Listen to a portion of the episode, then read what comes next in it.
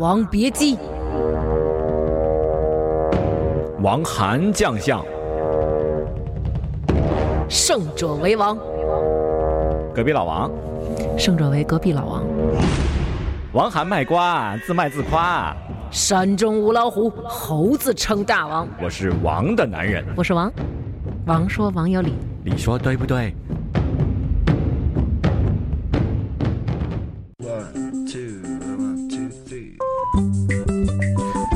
欢迎收听《王说王有理》关于亲情话题的第二期。呃，大家能听出来我这个声音有点怪，就其实这个好多了，因为前段时间已经说不出来话了。蔡琴，对，大家给我起外号叫蔡琴老王，说在敲打我窗。你不用咳嗽也是这事。哎呦，确实，前一阵儿也是因为天气的原因。每逢每逢佳节倍思，嗯，对，每每次都疯。美特斯邦风。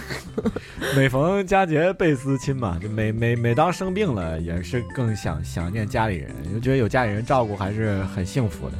像这种单身老光棍儿，自己在家里想想什么？想有人给你做一碗热粥啊？对啊，就是你你你不动就没得吃啊，这是最现实的问题。嗯，因为这时候如果他俩说话了，听众都得惊了，因为你到现在还没介绍嘉宾呢。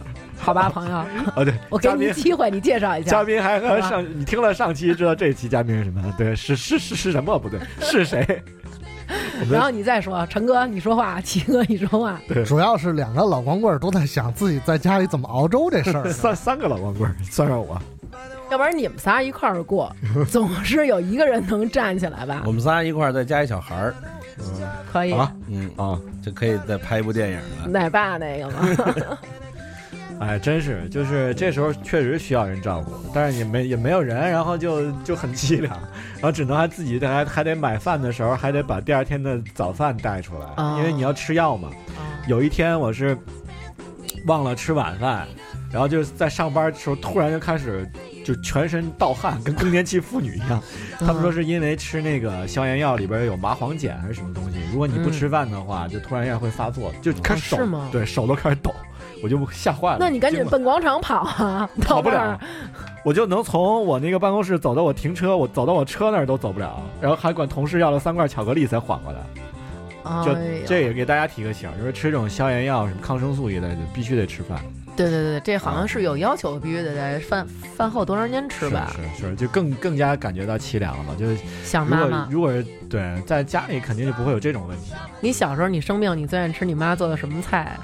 啊。多了，小时候生病就是能想起来，黄桃罐头、荔枝罐头、黄桃罐头、荔枝罐头，我觉得一般。就黄桃罐头，简直就是觉得这个东西比消炎药好使，就是吃了以后这病就好了啊！直到现在，我妈还说呢，我妈说要不你买点罐头去，你小时候一有病就吃这个。哎，齐哥，你记得吗？咱小时候就是那会儿西瓜还挺紧俏的，就是他那会儿咱是小时候论芽儿买，然后我记得那个。我小时候有一次就是发烧什么的，当时我爸就给我买那个西瓜，买了一芽儿，然后回来以后也不是特甜，然后我还各种不吃，就糟践。然后我爸就是那种就是咬完以后往外啐那种。后来我爸 挺挺心疼的，就看我也烧成那样，吃什么东西都就也没什么胃口。然后我爸还掉眼泪儿什么的。但是现在你说你想吃西瓜。想吃，除了你想吃脑袋瓜，你买不着，没有买不着的，真是。哎，我觉得这个父母对孩子真是，嗯，这我觉得唯一不计回报的爱就是父母对孩子。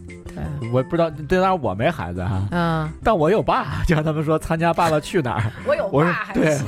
我说你们带孩子去，我带我爸去行吗？我也能参加《爸爸去哪儿》，就是我就觉得你能感受得到，他是完全不计回报，就无论你怎么对他。嗯，就你，而且你心里有数，你怎么跟他闹什么的，他也不会真跟你翻脸。对，那我可能不是这样的父母，我是有回报的。没有，我觉得你不会和你儿子掰了，就是说你彻底不理他。我跟他掰了还行，我跟他分手。就有啊，闹分手。对，你看说什么选择节目什么的，就是。几个几个孩子上去跟父母打架分房子分地什么的，但再难受也也，我觉得也父母也不会说跟孩子就我不理你了。呃，我我觉得我我可能是这种老人啊，就是将来我老了肯定是那种，就是因为我大儿子呢，就是 学习好啊，然后懂事儿啊，就是属于将来就现在预计应该是应该从商啊，对对对或者说是有出息一个有是一是一有出息的孩子，啊，最起码每月他能有固定收入，我觉得。但是我分析我们家老二啊，应该就跟你选选选，有可能是一自由职业者，或者说是一个搞那个文艺啊什么这种 曲曲艺工作对，北京在论的嘛，二爷嘛，啊，啊、一般老二家里老二混蛋都出在老二上。我就是老二，不是哥，我就是不是混蛋，我才子才子，老三哎，老三呢？呃，老三就不说了，呃，才子都是老都是老二啊。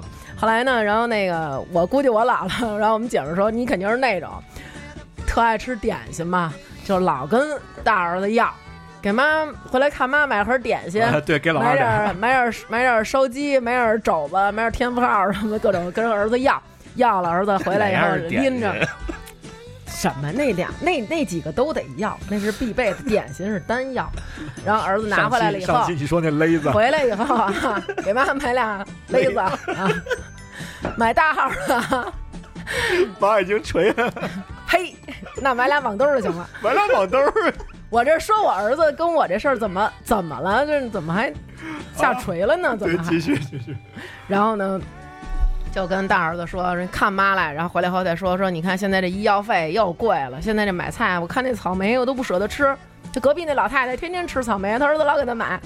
然后我儿子就是妈，您给您放两万块钱，您爱吃什么买点什么。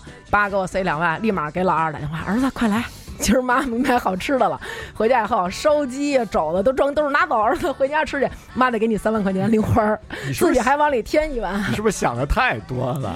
哎，就是说呀，我是一个是一个这样的妈妈。你是一个脾气大的妈妈，我不我不，我对跟孩子那不会啊，我妈天我妈也天蝎，我妈脾气巨大，就有一个就是那个有一个说什么什么时候你知道你妈跟你生气了，就是你妈喊你全名的时候 对，但通常我会用“什么”这两个字啊。来表示我的权威。比如我儿子说：“嗯妈妈，我不学习了，我能出去玩会儿去吗？”我说：“什么？”其实意思是说你能再说一遍吗？然后他说：“妈，我休会儿习吧。”我说：“好。哎，说到带孩子，你们小时候都是谁带大的呀？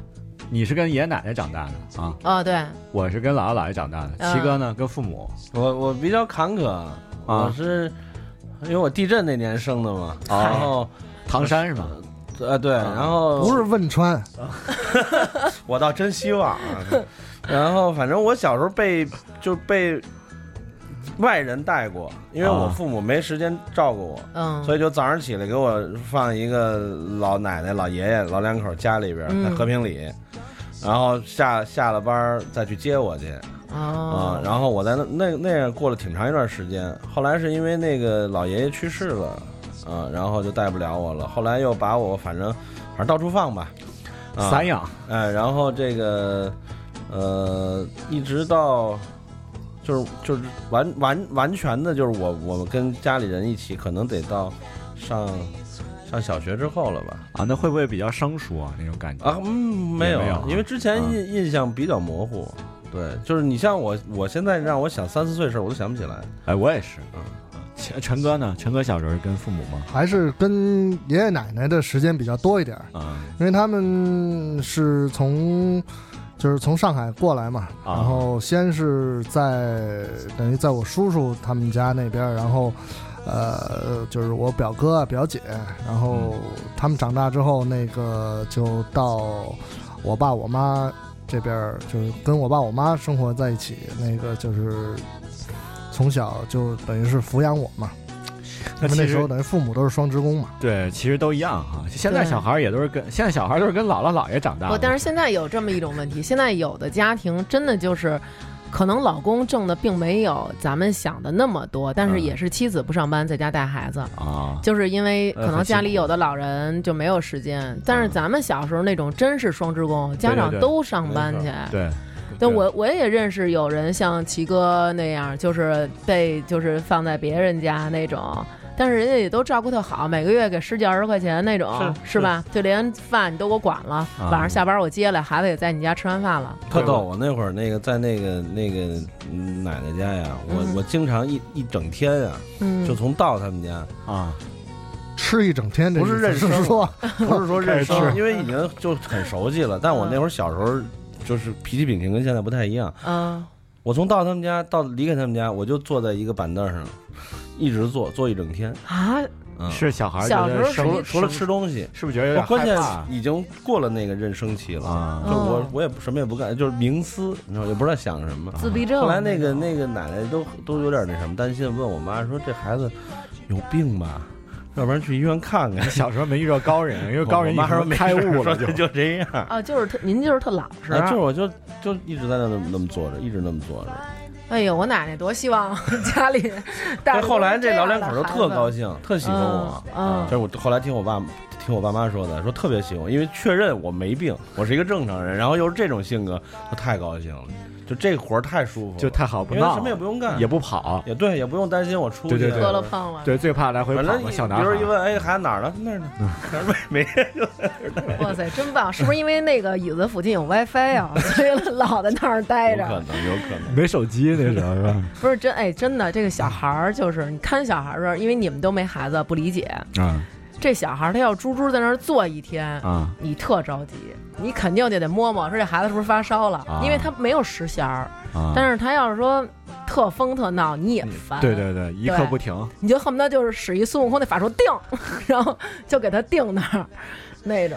不，我小时候也是听话的。小时候我是在我姥姥姥爷家嘛特听话对对。然后我姥姥说，比如说那个不许上马路上去，因为那时候都是平房，嗯嗯，我就搬着凳子坐在我们那个院儿的门口，就能坐一上午，我就绝对不走出那个门槛儿。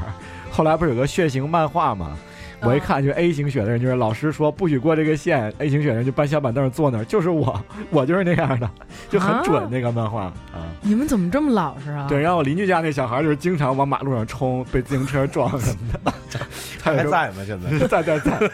然后对面有那种大的烟囱，他往上爬什么的。然后我姥姥就说不许爬，我就从来不爬。然后他就爬，你知道，就怎么怎么会？你们现在都变成了现在这个样子？没有，我上小学之后就变了。就是小时候很听话。哇，你们说说的我都有点害怕了，担心我儿子。你儿子怎么了？就是现在已经是登峰造极的逃了，这会不会那有可能他会突然有一天就嗯坐在你们家门口，那就坐着，对，算了吧，那成那个手里拿一手机。傻三儿了那成，画一圈儿，说弟你快进来吧，这里有 WiFi。不是手里拿手机不可怕，就是家中间摆个垫儿，盘腿坐那儿才才。陈哥呢？小时候乖吗？其实都是有一个变化的过程。可能上学之前不是太听话，上学之后也都有反叛的一个过程。因为学校嘛，就是你你你一开始你在上学之前，你跟家人在一起，和突然转化成一个到有行为守则、行为规则的这么一个生活阶段的时候，人就是就是小孩儿，你一定会变。对你碰到那些同学都比你的那个家庭背景要好啊，然后生活条件要好啊，人家都有那种，呃，嗯，能有好多好多好多变的那种自动铅笔盒什么之类的那种，对吧？对，完了以后你没有，你只是一个铁皮的铅笔盒，那有的时候人就会有这种自卑的心态。但当然我没有啊，嗯，因为我在精神上控制那些，对用好的铅笔的人。小时候你就是邪教教主，对对我怎么嗯想起了那小时候一动画片里边有一个那个大机器人，肚子中间一小脑子，ogre 是吗？叫 我怎么觉得你是那 Longer 那啊 longer 就忍者 longer。神龟里那个。对对对对对，我怎么觉得是那种，就是发点小脑电波，然后人家就自己把铅笔盒交上来。这礼拜使这个的，那礼拜使三十二变的。呃，说这上学那天，我送我儿子上幼儿园，啊然后他就不想去，然后他就跟那儿哭，一边哭一边喊，就是妈妈妈妈，你别给我扔下，妈妈你别不要我。然后我说不行，我说你今天必须上幼儿园。妈妈为什么呀？这是为什么？就一直哭，但是他能感受到我的那种反馈，就是我狠心的把他放在了那儿。但是他并不知道，我回去以后真的是哭了一上午，啊因为我觉得我让我的孩子失望了。我就是在他特别需要我啊的时候，我把他就放生生的放在那儿，而且非常严厉的告诉他，我就得让你待在这儿。然后，而且老师们就是出来把他抱走的时候，他就打滚儿啊，那个衣服跟裤子就本来掖好了的都分离了。那个时候他就一直希望我能站出来救他，结果我就藏在那个滑楼梯底下，我就深深的觉得我对不起我孩子。我觉得，我觉得这时候如果是我是小孩的时候，我幻想应该是我爸立刻站出来说：“今儿咱就不上这幼儿园了，咱走，咱玩上动物园玩去。”啊，是吗？你爸这么没原则？对对对，就这么 但是我我还是没办法，然后我就走了。但我孩子看到的感觉就是，我妈真是的，就非得让我上这幼儿园。我今天在这儿待着，我好无聊。我回家以后就想，她在幼儿园得哭成什么样啊，特难受吧？不会吧？对然后姑娘追他对，但是我真的是难受了整整一上午。啊，然后，结果我晚上去的时候想，那就早点去接吧。后来老师跟我说，他在我就把他抱进班的一刹那，他就已经不哭了，然后就开始跟小朋友们玩的特别好。后来我就发一微博，我看就有很多听众就给我留言嘛，就说说呃，他小时候有一个听众留言，就是我挺印象挺深的。他说他小时候有一次，就是他妈妈给他送到幼儿园，他怎么求他妈，他妈都不带他走，就非让他上幼儿园，然后他就特别特别生气，他就恨他妈，然后这事儿就等于成了一个心结。多少年以后，他问他妈，他妈说，其实他妈送他走的时候，他在墙里边哭，他妈在墙外边哭。嗯然后还有一个小小孩儿也是上幼儿园，说的是他上幼儿园睡觉，然后呢，他就看见窗口过一影儿，然后他就说妈妈，然后说老师是我妈来了，老师说不是你妈，赶紧睡吧什么的。后来他问他妈，他妈说就是他，他妈不放心，中午去看他一眼。啊，哎，这种经历我也有过，就是上幼儿园看哪儿窗外晃一影，觉得是自己爸妈来了，这种也有。对我我，但我当时是被我爸一脚踹进去的，就是我也是哭哭哭，我爸就直接你你这种你真的你在你小的时候，因为你不懂，或者说你你不能理解父母的那种良苦用心。就我小的时候，有一次上幼儿园，然后呢，就咱小时候有一个那个什么雪梅，你们记得吗？就一话梅巨他妈难吃，叫雪梅。然后那个上幼儿园的时候，后来那个我爸我妈呢就非，其实我是那种就是日托的。啊，不知道我爸我妈听哪个阿姨胡说八道说得锻炼孩子的独立性去，日托得整托。啊，对，然后呢，就给我整托了一天哎呀，哭的呀，哭的呀，那种真是。长大以后，就是谁去世都没那么狠过，哭过，你知道吗？我小时候就是整托，那嗯、太我受不了父母因为我每天都得见着他们，送过去，然后周六接走。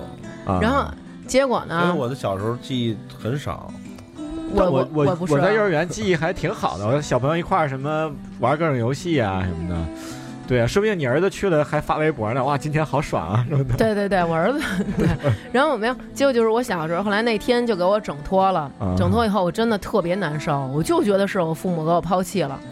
然后晚上我还跟小朋友一块儿就是商量，我说咱们逃跑吧，我说我能记着 回我们家，回我们家是一个什么路线？因为你知道，因为我小的时候，因为我是女孩儿，我们班一个同学跟我说，他说我爸我妈呀打算再生一个小弟弟，啊，她也是个小女孩儿，啊，他说那个你说他们会不会不要我了？然后我当时就想的是。因为小时候不理解怀孕是一个相当长的过程，以为我妈在家里已经生了一小弟弟，然后就把我扔在幼儿园了。我就想赶紧回去看看，好把这小弟弟顺手给掐死那种。哎结果所以说这幼儿园小孩的想的远比咱们认为他们想的其实想的的很多，其实想的很多我想，我觉得那么小的小孩没什么，没有没有想的特，别多。还有这么强大对啊分析问题的能力后来结果我我们俩这就是等于刚躺床上嘛，老师就来了。啊！老师就进来了，说那个刘娟说给你点吃的，就拿了一那雪梅。老师不管你叫大王，大王给点吃的，老师跪着进来，说大王哎，瓜果梨桃切好嘞。给给你进贡点吃的。对对对，都得给我上什么山竹这种高档水果，低档的就不要盛上来了。后来拿了好多好多吃的，其中就有这雪梅。后来我就看见这，因为这些吃的都是我爸我妈平常会给我买的。啊，后来我说是不是我爸我妈来看我了？我当时的想法就是他们最后对我的想法就是他们给我最后送一次吃的，然后就彻底不要要我了，彻底不要我了。对，就是含着泪啊，吃啊吃啊，就真的。以前小时候咱们吃那威化巧克力，它不是分层儿吗？我特意用牙给它 K 制成小薄片儿，然后吃，就是省，你知道吗？啊那天就是操，就是整块儿往嘴豁里出去了。对，就是吃，反正最后一次了，就那种感觉。然后第二天我爸我妈给我接走了，后悔了。当天应该是省，稍微省着点儿。对，嗯，是那带孩子不容易，那个教育孩子就更难了。嗯我小时候是就是比如要买什么玩具，嗯，就跟我妈闹，我妈说不买不买，然后我就跟就跟你说那二爷，我就为什么呀？为什么不给买？为什么？我妈后来就没有为什么，就不买。我就哎，我特别受不了那种坐地打滚儿的孩子，就是咱小时候不也有那种吗？说上那个就那个王府井儿那个儿童用品商店，那孩子要一什么玩意儿，然后他妈不给买啊、我想起来了。就是那个小手儿把手伸进去以后，那个两个手控制脑袋瓜儿，还有俩手啊控制那小猫小猫儿这俩小手儿什么那种，小玩偶，那是一小小小子儿，那小子胖子，我跟你说吧，跟就胖子，小时候那体型是跟小肚儿似的。你说你这么胖一小胖子，那是你玩儿的吗？嗯，我记得特清楚，然后他妈就不给他买，那当时好像是卖六块几啊。我当时还觉得我操六块多钱，这也太多钱了。然后那小孩儿砰就坐地了，嗯那俩小腿儿就叭叭叭叭叭蹬，然后他妈就是就一边哭一边蹬那种，最后他妈还是给他买了。然后我觉得这种孩子我真是挺受不了的。这是一个教育问题了，是吧？就是你你得控制他不能不能放任他的欲望。嗯，你看前两我把他一扔走了，你过会儿你看他还他还滚吗？这他肯定是长期累积的。我不知道你们看没看过那个是在哪儿啊？有一小孩他妈，那小孩儿可能得有十岁了吧，嗯他妈带他去也不去一什么地儿。那小孩儿呢要一东西，他妈不给他买，那小孩儿就打他妈，最后掐他妈脖子。哦你看过那那个吧我看看过那个吗？然后应该都看过。我那会儿网上流传挺广你。你一说这个，我想起好多《变形记》里头那些画面，什么跟爸爸打架呀，那些男孩儿十四五岁，你看这种孩子，就有的时候咱们就会认为这种孩子都是老人带大，就惯他们。然后你看年轻人带大的孩子就就不一样。反正我觉得老人带的孩带孩子的时候，有时候真的？你看我们家哥哥就是啊，啊，那天奶奶跟我说，说他奶奶跟我说说，他们都在那儿学习或者画画呢。然后他奶奶说吃水果了，然后弟弟是叭把东西一放，把那个放好了，自己东西站起来，嘚嘚嘚，自己就去上厨房把自己那份儿端过来。嗯哥哥就是直接啊，朝侧面一张嘴，就是等着你喂我，合身嘛，声控的，就是那种，因为他可能就是在家里边儿，可能就是因为我爸爸妈妈一直带他嘛，可能就是有点儿就是照顾的太周全了。有的时候哦老人会规避孩，为了规避孩子一些风险，比如说他想爬假山。可能我妈就说：“哎，孩子别爬，那到时候摔了和给磕破了什么的，这臭狗儿怎么上那么高啊什么的那种。你爸妈没法交代，对啊对对吧？”他会觉得，因为自己的孩子的孩子嘛，心疼肯定更上心，他尽量把风险降到最低。那咱们肯定就是爬，哎，手往那儿放，对对对对，哎，脚蹬蹬，咱们就让孩子就上了。再说孩子有时候那种就是直接往地上趴呀什么的，咱们就觉得无所谓，回家洗一水，就无非洗个澡、那种。家长就觉得，哎呦，别给衣服弄脏了什么的，就隔辈儿人嘛，隔辈儿人。因为他们对待小孩儿的那种认知还是在就是是中间那一辈儿上面，嗯，就他们嗯还是觉得说你是是是那样的，对，而不是说像这种，比如说年轻的父母，特别是现在很多八零后的父母，他们对于小孩的这个认知，其实更多的是从自己的身上出发。那可能啊呃，希望能够小孩有有承载自己这个不能不能完成的东西啊，对对对或者说是更具有冒险精神啊，嗯散养比较多一点嘛，对对吧？嗯，而且咱们也会那种，比如说我小时候我想干嘛去，我妈不让我去，然后我当时小时候就暗暗的想，我将来长大了，我不必须得让让我的小孩去，对对对，还有那种就是小的时候就是放假以后要让人写作业，各种报班儿，然后就想我将来就绝不能让我的孩子怎么怎么样。，我也这么，对然后到现在我就真的不让我孩子去，啊。对我觉得就是玩儿，呃，上学还是要去的啊。不是就是那个外边报各种，咱们小时候不有那种各种学什么电子琴、手风琴，都没用。现在关键手风琴都少了，只能往拉风向那边走了。而且就是好多，我有一些弟弟妹妹嘛，学这些东西，到后来现在我看也都从来不碰了。我妹妹家那钢琴，我看也得有小十年没摸过了都。对呀、小时候学的热火朝天的，所以反正我就是那样。小的时候还有那种就是家长逼你干一些什么事儿，然后嗯现在就从自己这辈儿愿意改变。比如说小的时候，我父母他们可能也挺忙的，没有人会真正的倾听你为什么这科学不好，你为什么怎么怎么样，你在学校跟老师的关系怎么样，跟同学关系怎么样，老师是不是对你有什么冷暴力啊什么？但是现在我们因为我们小的时候经历过这些，嗯，反而更会把关注度放在这个孩子心理的问题上，而忽略一些乱七八糟学术上的那些东西。我觉得你看，比如说你小时候可能也是那种学习好的，然后各种最后考考考，然后现在在一个好的单位，嗯，然后也是这么每天要面对很多苦恼的事儿。但是现在可能我反正觉得那个时候是人生最最最痛苦的时候，上学对呀、的时候对呀、啊，所以我中国孩子太苦了。嗯，就不愿意这样了。大大了以后，我发现就是你看跟父母吧，因为我不在他们身边嘛，嗯就你总见不着，你肯定会想。嗯，但你真在一起待时间长了吧，他也烦我又受不了。，对我也烦他。就是比如说，我出去玩去，我爸的策略就是自杀式袭击，他从来不会说，哎，你得给你打电话，你几点回来？不，嗯，你几点回来，你都发现他醒着，在那看电视等着你，然后你就不好意思了，你知道吗你？爸用虐待自己的方式来虐待你啊，万一你出事儿呢？那么那么乱，我说我都三十岁了，我能出什么事儿？对吧？啊我这我这是回家了，在你跟前儿，我在我要在北京，你根本看不着我，你知道我有什么事儿？但是那也不行啊，啊你回来我就惦记啊什么的，啊，对对对对对，这就你肯定不能长期生活嘛。对，有的时候是，而且生活习惯也是那种，比如说，我有时候晚上喜欢就是孩子都睡了，家里人也都睡了，安静的时候自己看会儿书什么的那种。啊，然后经常是没有，你这看着书呢，然后默默的走过来一人看你一眼，嗯你说我这还翻着书呢，我肯定是睁着眼睛，证明我还 醒着呢。灯我妈关了，对我妈看你一眼，叭把灯关了，然后就你在黑暗当中就是嗯，就是你明白那种感觉吗？或者说。他夜里起夜的时候，发现你还玩在玩手机，然后他就会说：“怎么还玩手机啊？这都几点了？经常玩手机有辐射，这怎么会这样呢？”叭叭叭叭，就各种的，要不然就是你充着线啊打电话呢，这样打电话能把你脑子击穿，你知道吗？会发生爆炸。你没看微信吗？我给你找，然后就在你边上叭叭叭，就开始给你找这条。哎，我真惊了。然后那天啊，我充电，充完电以后呢，我就把这线怎么着拔了，就扔在那儿了。嗯，后来我妈一会儿跟我说。我告诉你，刘娟儿，你这孩子要是给电死，跟我可没关系。我说怎么了？我你没看那微信吗？就是我真他妈恨这微信里这些瞎传的人，非说呀这线拔了以后有一小孩儿叼着了，然后滋滋滋滋给电死了。然后我妈说，我告诉你这真的能电死。然后我叭的叼嘴里了。嗯然后我妈说，就明显就是吓一跳那种状态，说，哎，我告诉你这可这可是有概率的，你这回没电死，就是下回咱们对，下回就必须电死你。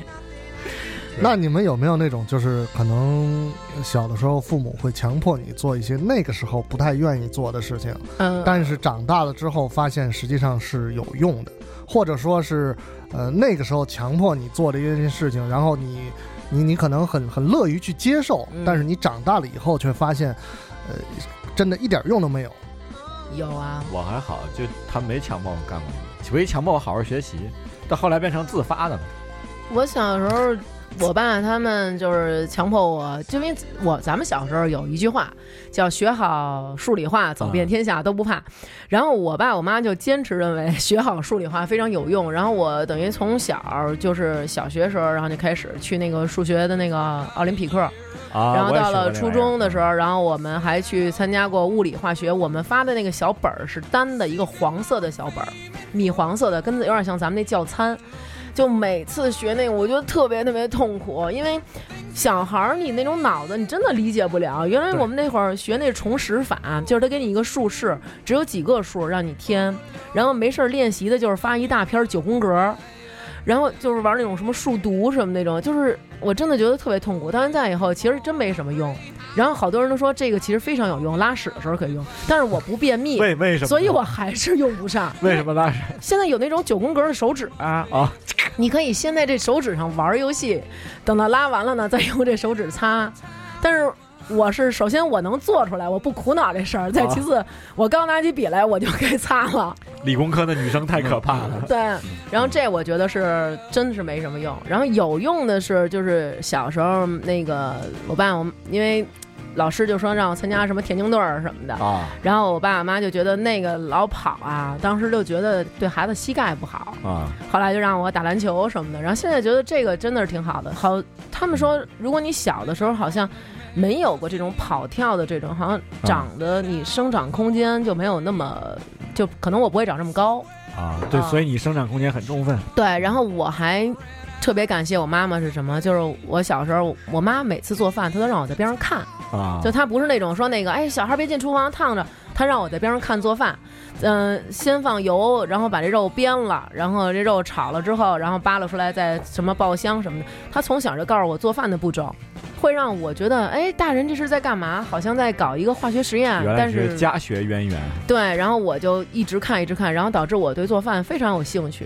你说这我想起我小时候，不是爸妈强迫我，是老师强迫我。我觉得最无最没有用的是背课文儿。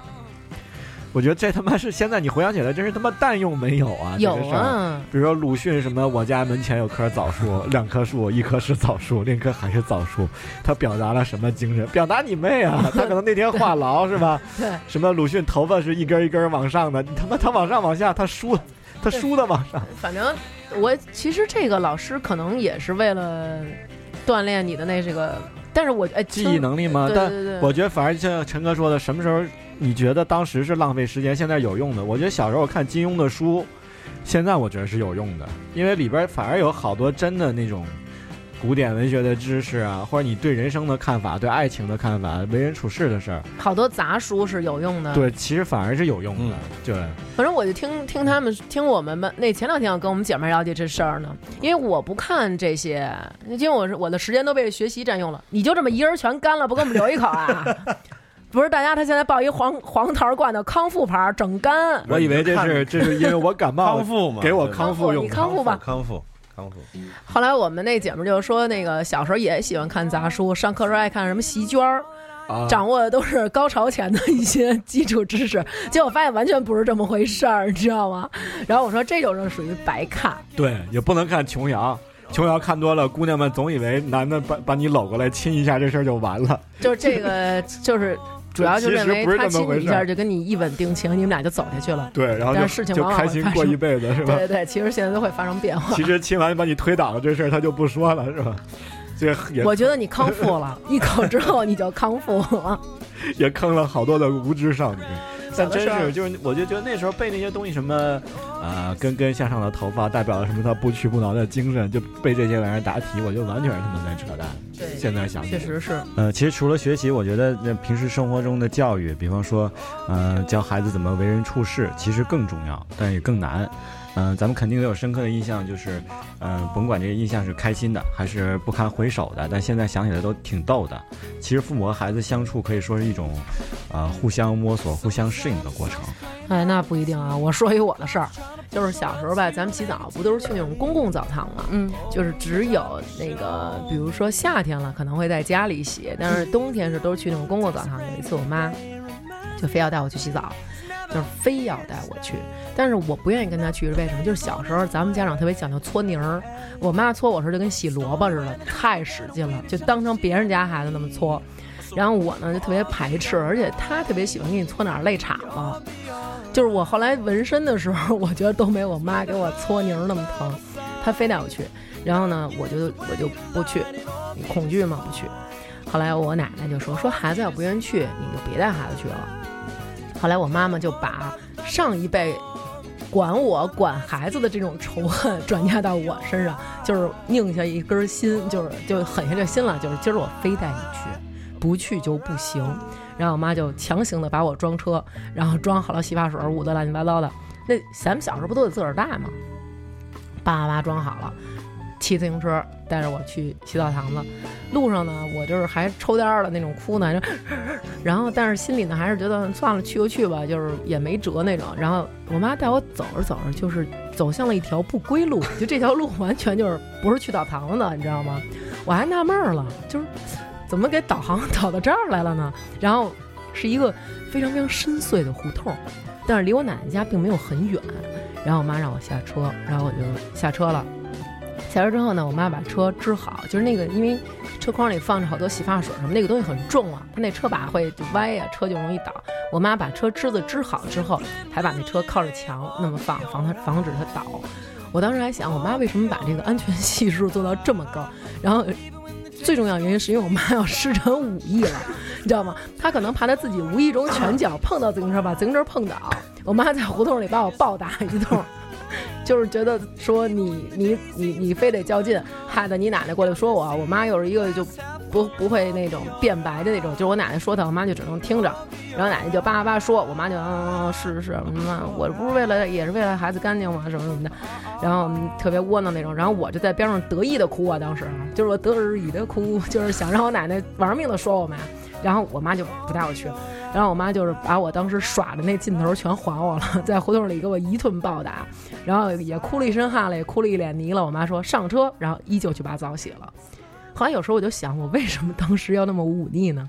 那齐哥呢？你有没有那就是类似的被压迫的日子？我爸从小到大就打过我两次。第一次打我是因为上小学的时候，是因为我们每天啊，当时是轮流每天有一个同学，然后会随便做一件什么事儿。你比如说用英语英英文背一篇课文，或者背一个文章，你自己看课外读物的，啊，或者你做什么做个小实验，就总之你做一件你想做的事儿。然后我呢是做了两两轮了之后，我烦了，就是我觉得这事儿挺没劲的。后来第三次呢，我就不想做了。我爸呢一直很关注这个事儿，他就他也他这他他看看好时间，他知道第二天该我。他说你明天打算做什么呀？我说没想好呢。后来他说你想啊，他说这都晚上了。我说我不想做。他说那不行啊，他说这是这个说好的事儿，你得做呀。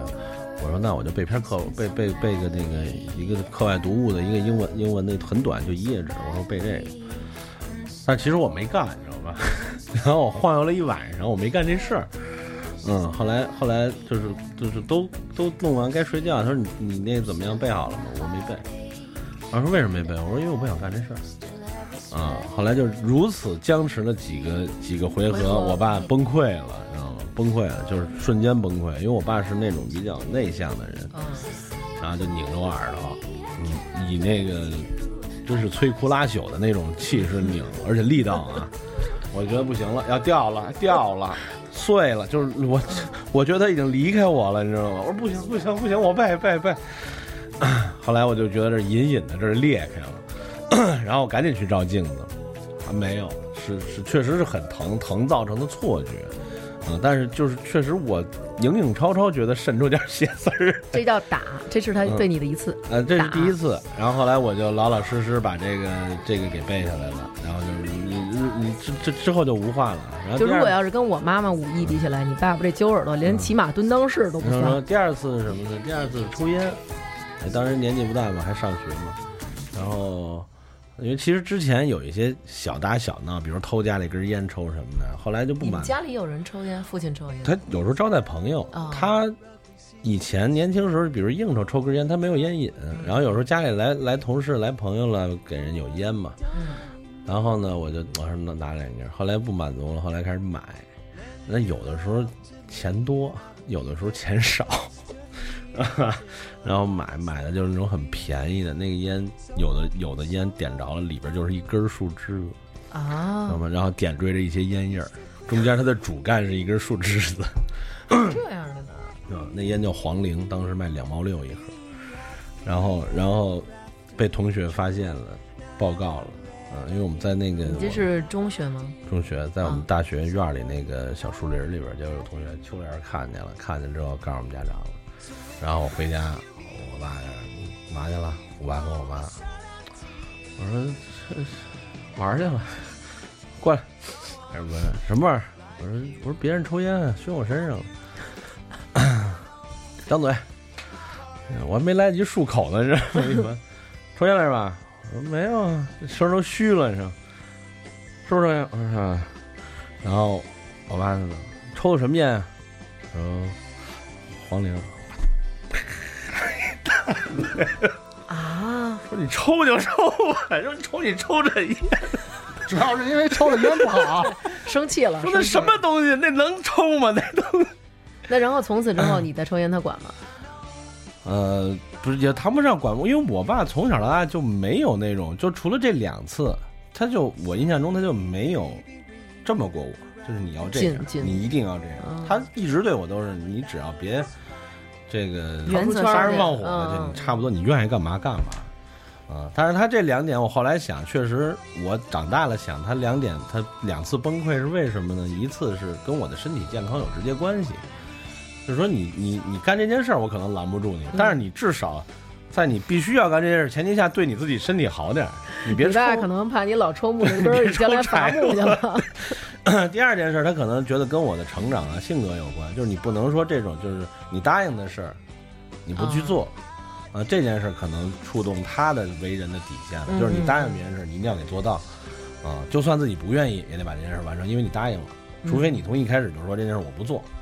啊，所以我觉得可能这这两点给我印象挺深的，是完全跟我的什么去，就是我的小的事情无关。他可能看的是我大的东西，一个是生生理生理，一个是心理。嗯，对。然后说到刚才那个六岁以前，我就，我现在想起这件事是黑白的，就像老电影一样是黑白的，嗯，而且是那种残破的胶片的那种质感，嗯，是肯定是在我六岁以前，因为我还没没有上学嘛，我六岁上的学，我忘了是在东单还是西单一个大的那个国营商场，就那会儿还是那个传送带、传单的那个、那个年代。这么着加上呲儿一 声，然后我看见那个儿童的那个玩具柜台有一个宝剑，就那种木头涂着漆的那宝剑，哎呀，这简直是就当时就惊为天物啊，这太好看了。不行，就走不动道儿。我说不行，我想要这个。我都想象自己拿着这剑回家，然后在这花园里、小山上，哎呦不行了，简直就嗨了，就完全就是就是就活到自己那个梦想里去了。后来我爸妈说不行，说这太危险了。说第一你可能会砍到别的小朋友，第二你可能会伤到自己，啊，然后说没必要，就不买。然后不行，我说我因为我很少去死乞白赖要一个东西，很少很少。一般我就是比如家里买什么我就玩。我说有时候我喜欢一个，我说这球挺喜欢的。他们要买就买，要不买就不买。嗯啊，我我从来没有，我印象中好像第一次我就是那么渴望一个东西而不得，不买，死活不买。也是几个来回之后，我就开始有点像你刚才说那小胖子，但我没那么散德性。嗯反正我就在在那儿不走，嗯，嗯，然后那个抽泣，然后然后我爸我妈扭脸就走了，真是连一句废话，连半句废话都没有，就扭脸就走了。哇，啊，然后，然后，然后那个那个柜台里售货员那个那个还看我，然后就觉得哎，这挺可怜的，然后说给你先玩会儿，我不玩，我就要，就是你拿完了以后，你也扭头走了。我说我说不玩，我我没跟你说了，我我就琪，你起来说两句，你别哭了。然后他们就真走了，他们没在门口什么等就你就真走了，那？就回家了。就就出去了，然后因为旁边那会儿商场里还是很多人的，不像现在门可罗雀，嗯，旁边好多带着孩子的或者什么都看，就目送着我，我爸我妈就这么就这么出去了。然后我我醒了，我说这事儿没戏，我我没戏，我斗不，当然没想那么复杂，就是不行，我得我我没我我说他们是真走了，我在这儿待着，我可就真一人在这儿待着，就还是想要家。起来拍拍屁股追着。但是他们没走远，他们就在商场外边，商场外边可能呃十几步那种远的距离，就在那儿。那你出去，他们也没有那么就那么密切的关注，他就在那儿就就那种在那儿站着，嗯然后我就噗噗噗出来了，到处找，一看，啊然后也特平淡，就走吧，嗯，走吧。然后后来我就再也没有要过那种性质的任何东西。哦，就只要是那种木质的古古代兵器，我就再也没要了。啊、那那这么看来，其实齐哥的父母还是很有宽容度的，就没有直接上来就打呀，或者骂。嗯，他们虽然也都有自己的底线，但是在这个底线的容忍范围之内，还是尽可能给了你很大的自由空间。嗯但是这样的教育方式，我觉得还是挺先进的，嗯而且就是应该对你以后的性格来说，应该有一些正面的影响，或者说很大的正面的影响。哎，我是这样的人，但是其实我父母不一样。我父亲是刚才我描述的那样，我母亲是截然相反的。她是一切都要约束，一切都有约束，你懂的。而且我遭受的所有暴力待遇，除了那刚才说的那两次以外，都来自于我母亲。啊、我母亲那会儿有各种各样的兵器，对，木质的、竹制的金金属的，嗯，然后人而且纯手工他们也能打起来。一样，我妈我妈以前年轻的时候打排球，她她是他们校队儿排球，就是他们学校，她是那个那个那个女女就贝满中学，对，她是他们校队儿的那个，就类似于郎平那个角色，就管扣球的，所以我妈那个手那简直那。那你看，比起他妈来，我妈就不一样。我妈那个时候只能用一个字。形容，就是提手边那个催呀、就辣手摧花的那个催呀、我妈是他们那个田径队儿练跨栏的，就是刘翔那个角色。那我妈飞踢起来，就是说踢你左，说踢你门牙，绝对踢不着你旁边的哎，尖牙。那我妈就那和你妈要联手，那不是无敌了吗？那咱俩还能活到现在一块儿录节目吗？陈哥有六岁以前的记忆？你们能长到这么大也是真的是不容易，我觉得。不过我觉得还好，我们这都是单打，女子单打，没有混双。那混双那种真是特受不了。那父母呀都那样，太变态。对，而且我觉得好像咱们这一代或多或少，家长他在教育孩子方面没有那么多的知识文化，什么两个人要统一战线，还通常会有一个人比较护着。我们家有我爸就护着，我爸就说：“哎，妈呀妈呀，您别打孩子什么的，你知道错了吗？什么的，其实就是假装把我叫到一边，说服教育，其实就是防止我遭受更多的身体上的伤害。因为这种东西，其实你是 文斗才能触及灵魂，武斗只是伤及皮肉。我妈打完我之后，转眼都忘，根本就记我觉得，武斗也挺触及灵魂的。是吗？反正我我是触及不了灵魂。呃，但是齐哥，我觉得对男生来说，就是你妈妈打你，其实并不可怕，因为也不疼。最可怕的其实是你妈妈当你那个当你面前哭，我觉得这个自杀式袭击，这个让你最受不了。你们受不了妈妈哭，对对对，因为我现在想起来特别内疚，就是小时候有一回我妈妈生病了，然后倒在沙发上，让我拿一个什么药过去，嗯然后我当时着急出去玩嘛，我就拿着那药走到离他大概有个三五米远，站在门口，直接把那药扔过去了。你主要是想说明你们家厅大，隔三五米。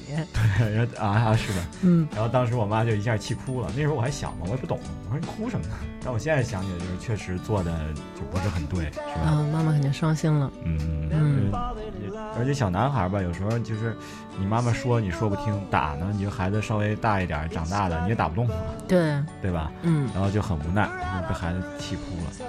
嗯、那您呢？您母亲有哭过吗？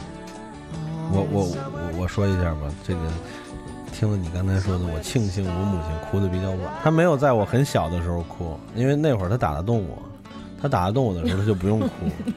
嗯，后来到我十十多岁了，就他真的打不动我了，我也不会还手，我也不会推挡，就是你打，嗯但是我无所谓，嗯就是你打我也不会不疼，但是我无所谓，嗯你就给我打死在这儿，我也无所谓。嗯他读得懂我的眼神儿的，嗯所以他就是他触及到心灵他哭了。但那会儿我就不会有这种后遗症。我当时没，我当时反正是挺难受的。哎呦，我妈哭，第一次，因为我妈是一个，就是用他们同同辈同事啊朋友，就是女强人、铁娘子那么一个人。嗯啊，就是说我第一我也第一次见我妈为了我在我面前那么哭，哎呀，真挺可怜的。但是我并没有觉得说，那因为你哭了，我就那些你不待见的事儿我就不做了。我没有，我该干 还干，但是就是就是怎么能够，我得想方怎么能别再把这个矛盾激化到这个层面。那我能问一下，就是我将来也想效仿您母亲，等到孩子十几岁的时候再哭，那应该选抽泣还是选哇哇大哭？哪一种呃效果出别哇哇大哭，啊因为哇哇大哭戏就过了。啊啊就是抽泣，然后梨花带雨那种还用念叨吗？磨翻他，一边哭一边磨翻。不用，就是哭，心碎的那种哭。你知道吗 OK OK，我儿子也是，有一次我妈妈说我，然后就是挺伤心的，后来我就哭了。然后当时二爷正在那玩呢，玩玩玩，爸一抬头看见我哭了，然后就站在我面前指着我妈说：“谁也不许说他，你别说他了，你没看见他哭了。”然后走过来就给我擦泪，那就其实就是抽小嘴巴，你知道吗？因为他不会轻柔的给你抹去，就是啪啪啪啪啪，然后然后那个，然后拉着就叭就把我手这么着攥起来，说别哭了，跟我上那屋玩去什么的。然后就到那屋，其实还是他玩他自己的，但是他把我从那种气氛当中带走了，就是我觉得还就是那可能是都开始放礼花了吧？对对对，然后但是回头看那种眼神，就是妈，你看着了吗？有人管我，就那种。行，嗯、咱们这个亲情的话题也聊得差不多了，从童年的味觉记忆，嗯想到了咱们的爷爷奶奶、姥姥姥爷和我们在一块儿的温馨的时光，对，然后又说了我们和父母之间相处的那个一些有趣的回忆。嗯你像大王呢，还是母亲，作为母亲肯定有更多的故事，就是你你和孩子之间的这份亲情。是。那咱们聊的也挺全面的了。嗯，对对。不过这话说回来，你甭说这两期，就是你听的是开心也好，感动也好，还是羡慕也好，那都是别人家爸妈、别人的长辈，好吧？咱别光感动别人亲情，有空呢也多陪陪自己家里人，而且还是要多理解、多体谅他们。还是那句话，世界上唯一不计回报对你好的，真的只有亲人。呃，最近微博上不是都说嘛，说别人呃最大的虚拟人物是谁？就是别人家孩子。所以说来说去，别人家都是虚拟的，只有你自个儿的才是实在的。对对对，嗯、那我们王说王有理关于亲情的话题探讨，呃，这个系列就到这儿了。最后呢，因为上期节目里大家都说齐哥和陈哥的故事很感人，反响特别热烈。那这回呢，我和大王也找来一篇呃龙应台写的描写他与他儿子之间亲情的文章《目送》，在节目最后和大家分享。儿子上小学的第一天，我和他手牵着手，穿过好几条街，到维多利亚小学。九月初，家家户户的院子里的苹果和梨树都缀满了拳头大小的果子，枝桠因为负重而沉沉的下垂，跃出了树篱，勾到过路行人的头发。很多很多孩子在操场上等候上课的第一声铃响，小小的手圈在爸爸的、妈妈的手心里，怯怯的眼神打量着周遭。他们是幼稚园的毕业生，但是他们还不知道有一个定律：一件事情的毕业，永远是意味着另一件事情的开始。铃声一响，顿时人影错杂，奔往不同的方向。但是在那么多穿梭纷乱的人群里，我仍无比清楚地看着自己的孩子的背影，就好像在一百个婴儿同时哭声大作时，你仍旧能够清楚准确地判断自己那一个的位置。儿子背着一个五颜六色的书包往前走，但是他仍不断地回头，好像穿越一条无边无际的时空长河。他的视线和我凝望的眼光隔空交汇。我看着他瘦小的背影消失在门里。